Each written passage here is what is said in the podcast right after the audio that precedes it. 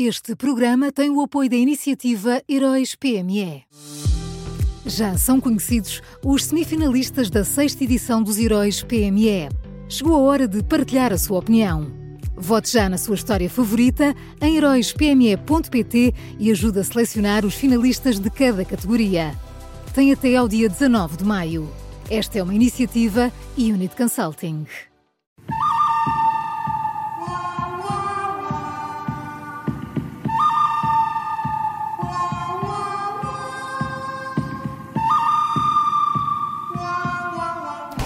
Pronto para uma nova edição do Bom, o Mau e o Vilão da Rádio Observador, sempre com o Miguel Pinheiro. Olá, Miguel, bom dia.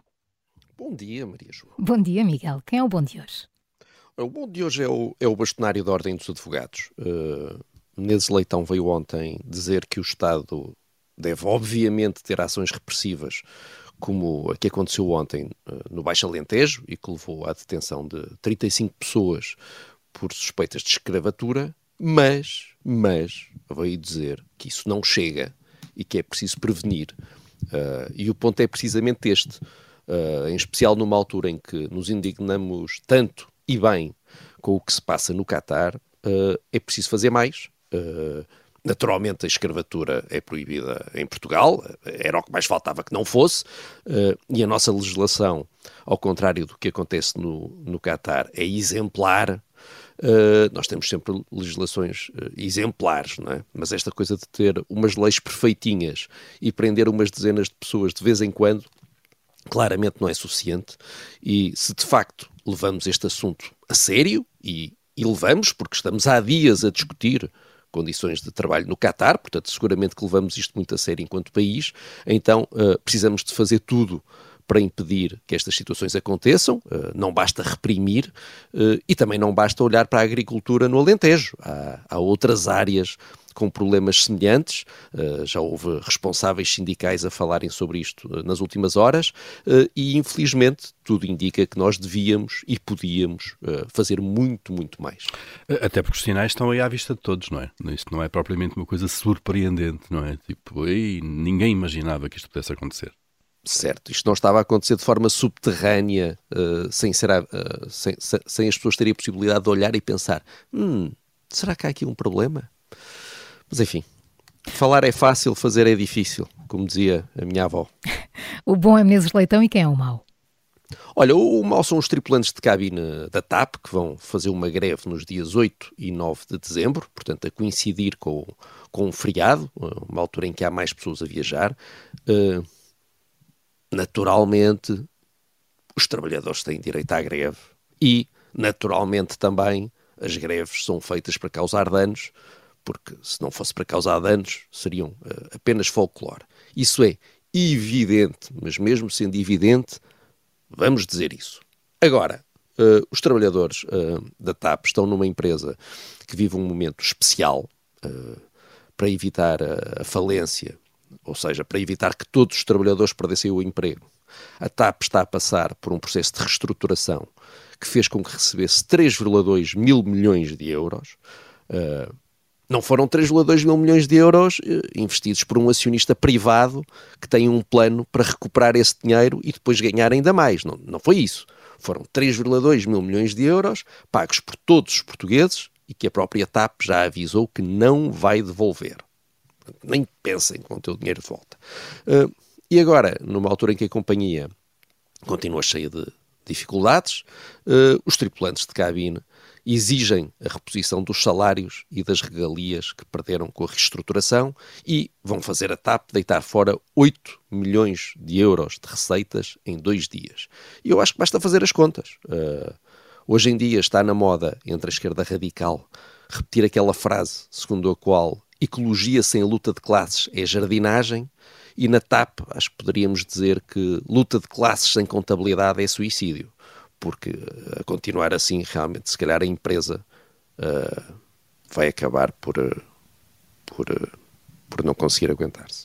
E vamos ver se os potenciais compradores aceitam depois este tipo de coisas e de, e de que forma é que isto é que estas lutas sindicais se desenrolam depois quando, quando a TAP for novamente privada, não é?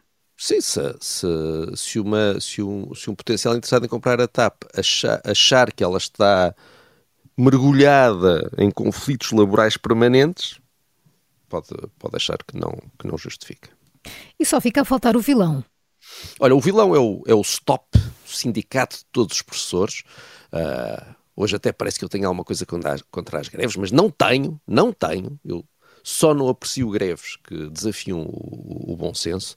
Uh, e então o STOP anunciou ontem a convocação de uma greve que começa no dia 9 de dezembro e acaba quando? Acaba quando Deus quiser.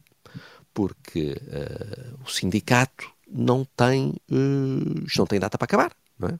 O, o, próprio sindicato disse que esta é uma forma de luta inédita uh, e por acaso tem graça, porque o método de, de, decisão desta greve tão grave, que não tem data para acabar, também foi inédito. Porque o que aconteceu foi que o sindicato fez uma sondagem no blog Arlindo, ou Arlindo, não sei muito bem como é que se diz. Vamos para Arlindo, que eu acho que é mais, é mais, é mais interessante. Uh, e aqui o ponto é, uh, o STOP representa 1.300 professores. Mas na sondagem realizada no blog Arlindo, houve 1.720 pessoas a apoiar a greve.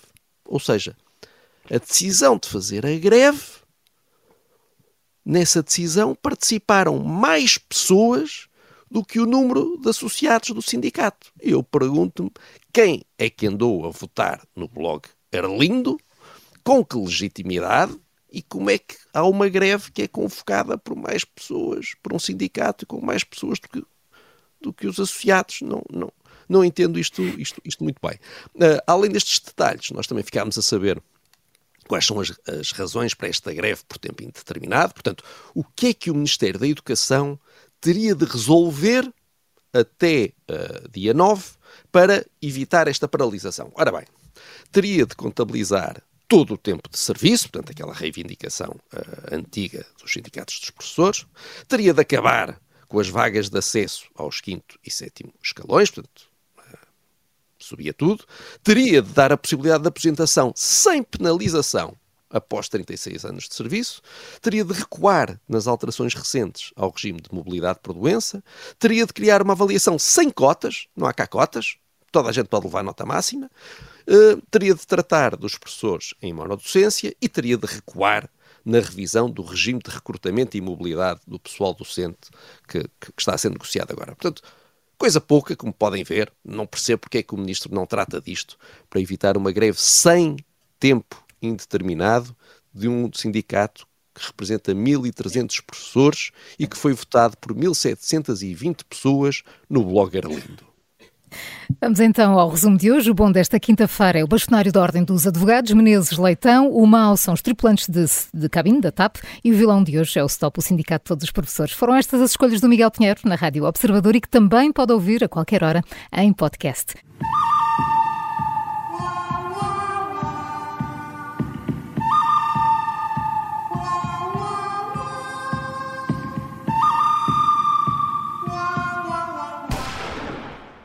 Este programa tem o apoio da iniciativa Heróis PME.